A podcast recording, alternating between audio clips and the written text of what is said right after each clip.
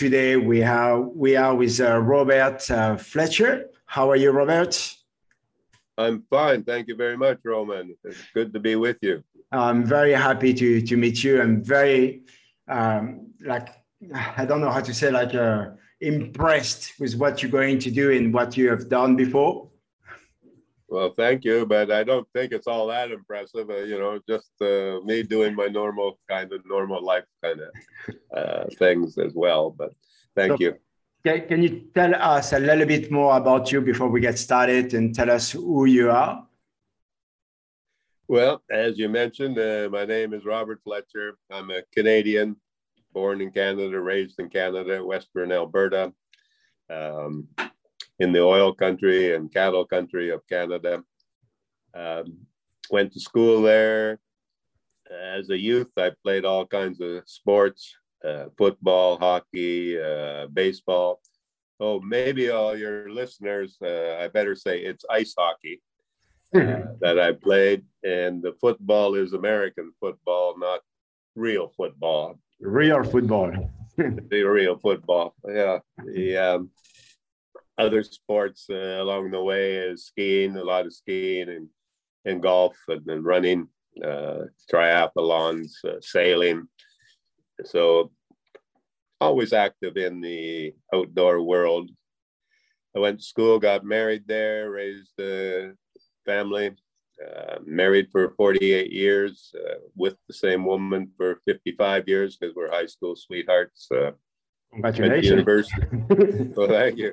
Uh, went to school, uh, university there. I got uh, graduate degrees in education, and then spent 30 years uh, working with the Edmonton Public School Board as a teacher of mathematics and an administrator. Um, Amazing. Then I retired 25 years ago and decided I would like to spend my winters in warm climates rather than cold climates. So a lot now you live in Costa Rica, right? Now I live in Costa Rica almost full time. Uh, I'm there on a tourist visa, so I have to leave every 90 days and go somewhere and ride a bike in some other country, something like that. It's a little bit warmer than Canada. Well, uh, I'm in Vancouver right now. It's not bad here. I think yesterday it was about eight degrees, but Costa Rica was 32 degrees. So uh, it can get cold in Canada at times, especially right. this part of the year. Yeah. Does it get cold in Costa Rica as well? No, never. No, never. I think the coolest I've seen was 27. Oh, right. Must be freezing for you in Canada right now.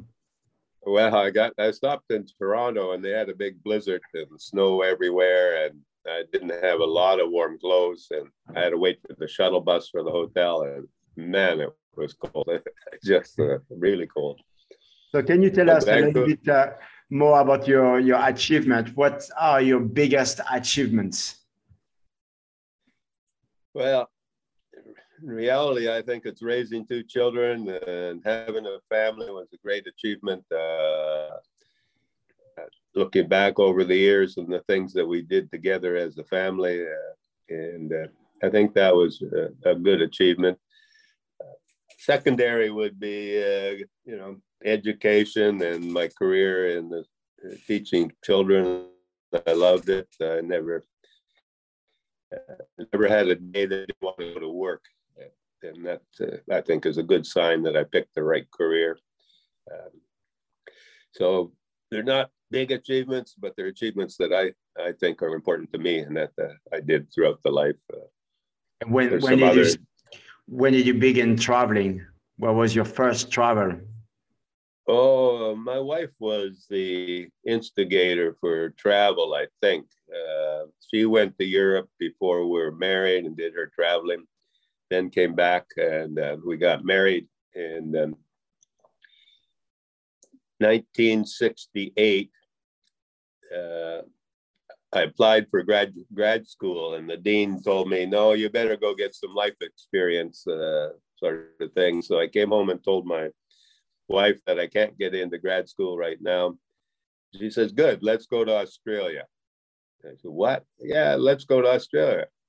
So that's uh, 1968. We arrived in New Zealand and Australia, and started teaching there. I got a job there. And then after a year and a half, uh, she said, Well, it's time to go and complete the journey around the world. So we did that. And uh, that led to traveling uh, for me uh, ever after kind of thing. Where did you go? So, six, pardon? Where did you go when you traveled around the world? Where did you go? Oh, well, that time uh, we sailed, uh, cruised over to uh, New Zealand and Australia. And then when we left there, we flew up to uh, Indonesia, Singapore, and then into um, Nepal. And then in Nepal, we caught a bus called the Overlanders. And a group of us, mostly Australians, uh, got on the bus and went through India, Pakistan, uh, um, Iran, Turkey, uh, into Europe, and ended up in London, England about four months later. And then we bought a van, my wife and I, and we went back on the continent, traveled around, hit all the countries of Europe uh, camping uh, before we arrived back in Edmonton in late August 1970 and started teaching with Edmonton Public School Board. I was traveling back then? Traveling was good. Uh, was it safe? It was safe. I I never had any problems. Uh, you know, we went from one country to the other. Uh, no problems on the borders or anything.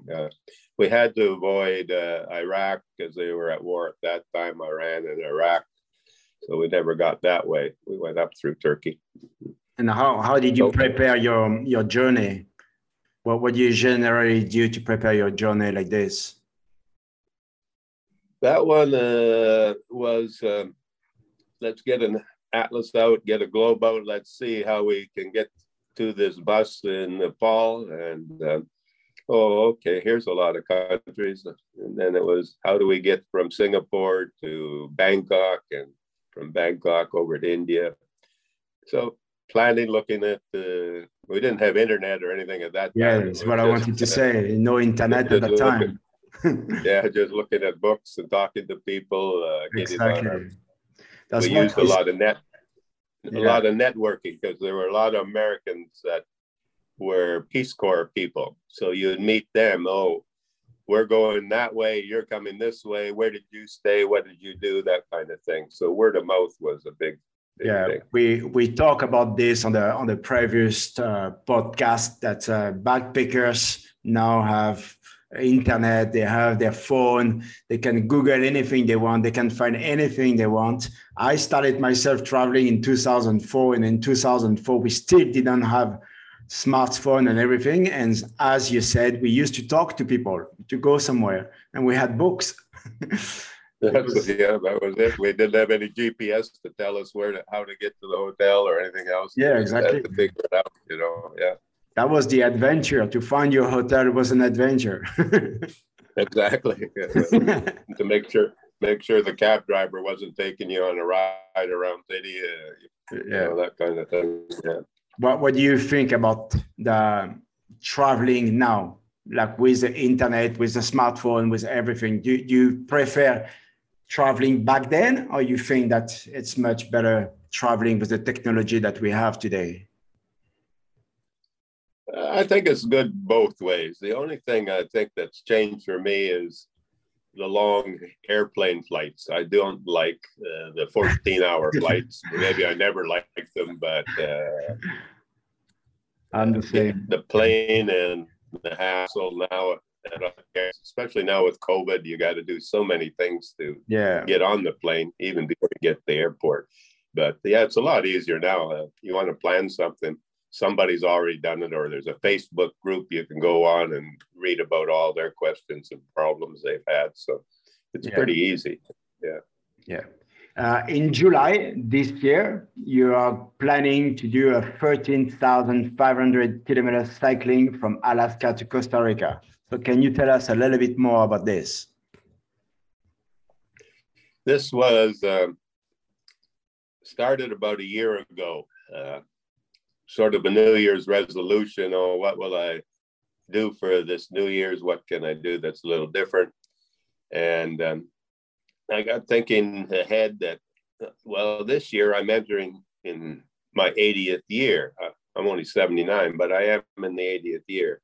So there's a birthday coming up. What can I do to celebrate it? And um, I said, well, I don't just want to have a party and, uh, bring some fellows over and couples and do the normal birthday cake thing.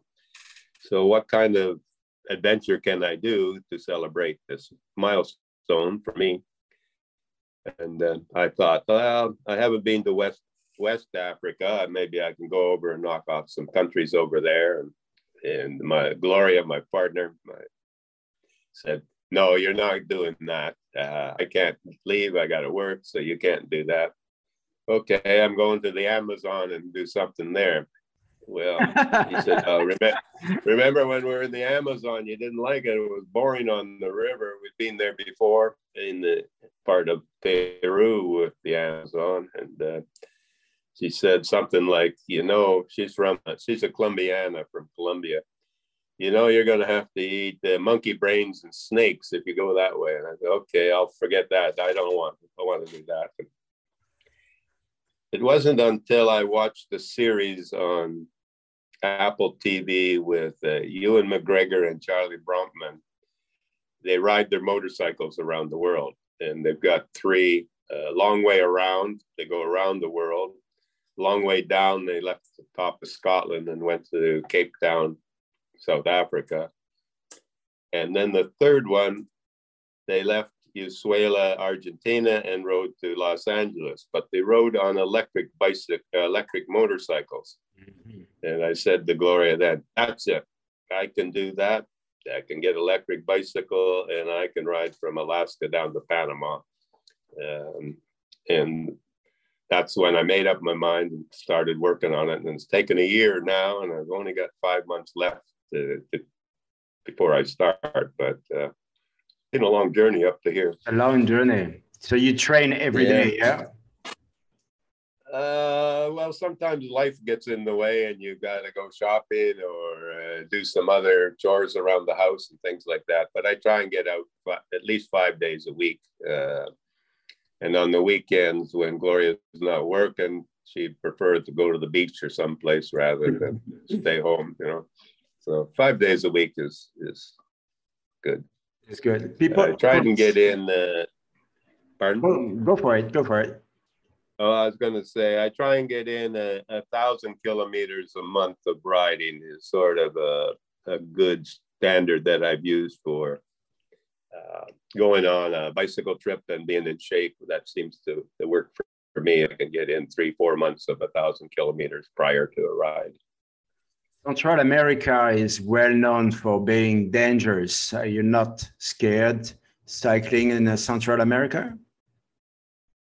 Well, uh, I've been asked this a few times, and I think there's more danger in Alaska and the Yukon uh, with the bears than uh, hiding through Central America. And Central America gets a bad rap. You know, the con- the press concentrates on a few people that have some problems or big problems, I guess. Uh, the people in Central America, uh, and I've ridden in Mexico and Costa Rica, Panama, Nicaragua, are wonderful, and they're happy to see you. And bicycling is a form of transportation there, so. Uh, you never you are fairly safe you're fairly safe on the roads. Uh, in Canada and US, uh, the guys in the pickup trucks, they don't seem to like people on bicycles very much. So you sometimes can get into uh, a little bit of such situations or them coming too close to you and honking horns and giving you the finger and things like that in North America and Canada. So no, I'm not worried about uh, cartels and kidnappings. They will stop you to, to asking you what the hell you're doing.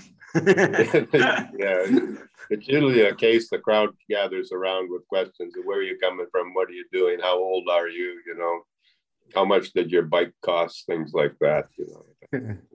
so do you got some sponsors and where people can find a, way to, to helping you with your with your trip? I do have. I have some excellent sponsors. Uh, I don't know whether I can say them on the, your podcast or not, but I'm yeah, of course, yeah. We put them in the description below so people can can have oh, a look yeah, as well. Um, one of my uh, big sponsors is Airbnb. Is everybody around the world knows them, and um, that's really helping with uh, us for getting accommodation. But what I liked about Airbnb is we get to stay with local people. Uh, maybe uh, the families and the hostess in their home. That uh, I think will be important uh, just to enjoy the journey. And usually I'm a guy that's more about the destination than the journey. And this time I've told my riding partner, no, this time, Wayne, we're all about the journey and we're going to enjoy it. And it's not so much of let's get from A to B as fast as we can. Uh, so Airbnb is going to be important uh, for the accommodation, but meeting the people, especially in Latin America, I think is big. Um, Evelo Bicycles, an American company out of Seattle, is been fantastic. They are supplying the bicycles, our uniforms, uh, spare parts, uh, generators, inverters, uh, everything that we need to carry battery, extra batteries to carry out this project. Um, and it's electric bike, and it's called uh, the Atlas model, is what we'll be riding uh, on this journey. So you're going to be able to uh, recharge your bike every night. Uh, yes, um, that was sort of part of how to go about planning. And um, because I've run bicycle tours in Costa Rica, and I've had a couple of electric bikes that I rent to people coming on the tours, I'm used to getting them through a distance of 100 120 kilometers a day on batteries. So uh, each bike will have two batteries. We'll also have a spare battery, a fifth battery. So I could have up to three batteries a day. When I deplete one battery, it comes off the bike. It goes in the support vehicle on the charger, on the inverter, and it can charge another maybe half a battery in half a day. So we've got lots of that. The at night in Alaska, Yukon, Mexican desert, we may be without power uh, when we're camping. So we're taking a small generator, uh, gasoline powered generator to power our cooking equipment and chargers for iPhones and computers, but also the batteries. So, uh, how heavy is the bike? yeah, pardon? How heavy is the bike with the battery? Oh, I I have not ridden the bike. I have not seen the bikes. All right. Uh, so uh, they're going to be about six, about sixty pounds uh, each. Sixty the pounds. The bike I ride. The, yeah, the bike I ride. Oh, 60 pounds, 24, 25 kilograms, kilograms. Yeah. All right. In that range. Uh, by bike I ride now in Costa Rica is 19 kilograms with the battery. And the battery is another three, four kilograms. Yeah. Okay. Cool. Well, what would you say to youngsters that want to start traveling, rather like backpacking or cycling touring? What would be your advice for them? Start now, as soon as you can. Uh, uh, hit the road with your backpack. Uh, go to Europe. Go to Asia, Southeast Asia, wherever. Uh, it's great. Uh, I think the more people that travel, the sooner they travel, they learn the different cultures and break down a lot of stereotypes and probably could solve a lot of problems in this world if more people traveled and, and spent time with the local people in the various continents of the world. and on the other hand, yeah, just, go for it. I said, just do it. I mean, uh, yeah, you got a problem. Well, solve the problem. Uh, you know, that, uh, learn from your mistake. Part of, part of, the fun of traveling is uh, problem solving. and on the other hand, what would you say to seniors that thinks that fun is over when they turn 60 and they don't want to do anything and then they think they're too old and too old to do this? I can hear this from my own parents. My parents always tell me, oh, I'm too old. yeah. Uh, since I've been doing the long distance cycling on all my trips, I've always been the oldest person. And I've always got comments from younger people, uh, people in maybe their 60s or late 50s. Oh my God, Bob, uh, so nice to be riding with you. I thought I would be over. I wouldn't be riding. Now you're riding at 74 or what, 75 or whatever. Now I know I can do it. So I give them some motivation just that they see me. Um, I remember riding in India and big crowds would come around and they would look at you and how old are you? I, I, was 72, I think at the time.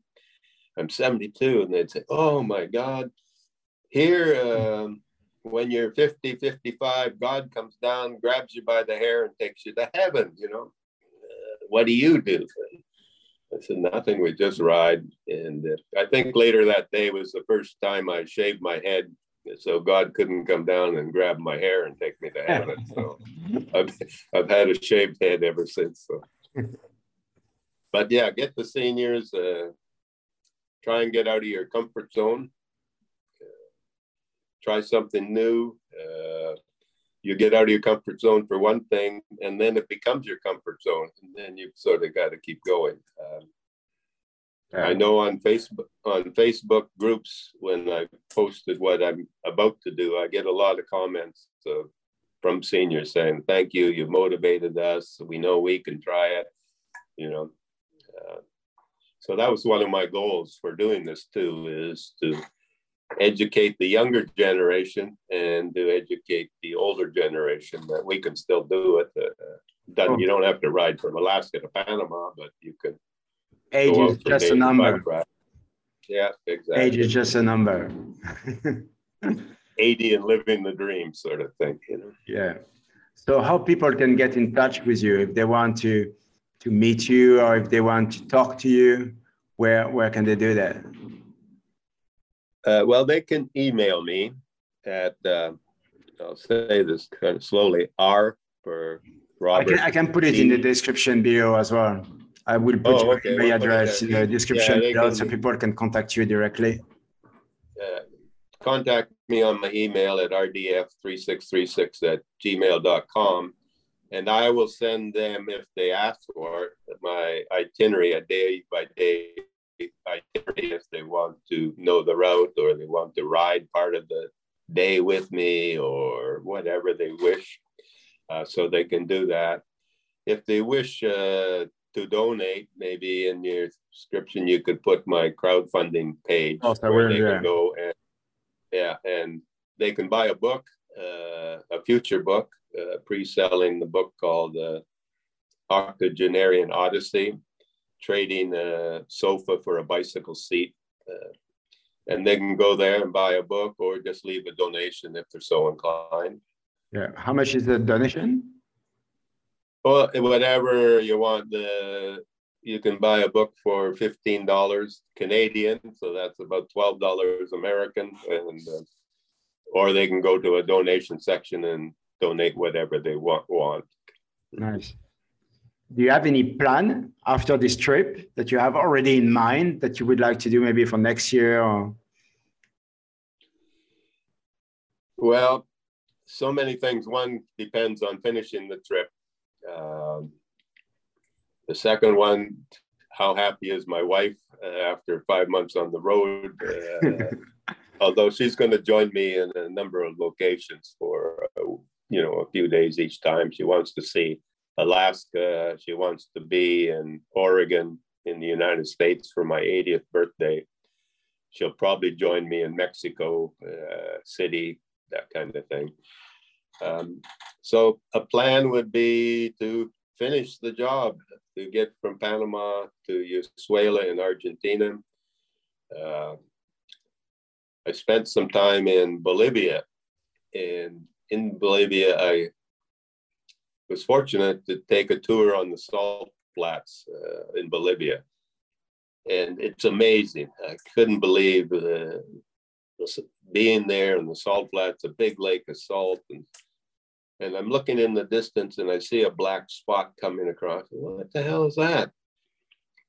Oh my God, it's a guy on a bicycle and he's fully hmm. loaded with front panniers, back panniers, everything.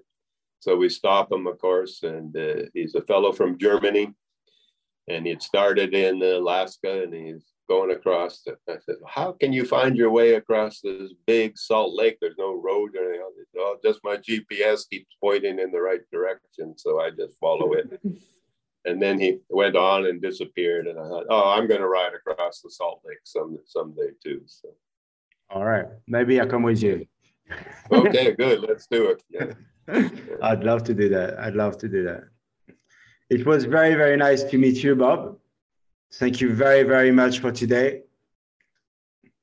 Well, uh, thank you. Um, it was just a pleasure. Uh, love talking to you. Love meeting you. I got to get to Malaysia. if you ever come to Malaysia, you can contact me and we will welcome you with pleasure. Okay, well, we'll do that. I'm not sure when, but I don't know when. Know. yeah, exactly. Well, thank do, you, Roman. Do you want to say anything to our to the people that are listening to the podcast before we say goodbye? Well, uh, thank you for spending the time with me. Uh, I hope it was interesting, but uh, let me encourage you to have some dreams, get out of your comfort zone, and uh, try something new, try something different.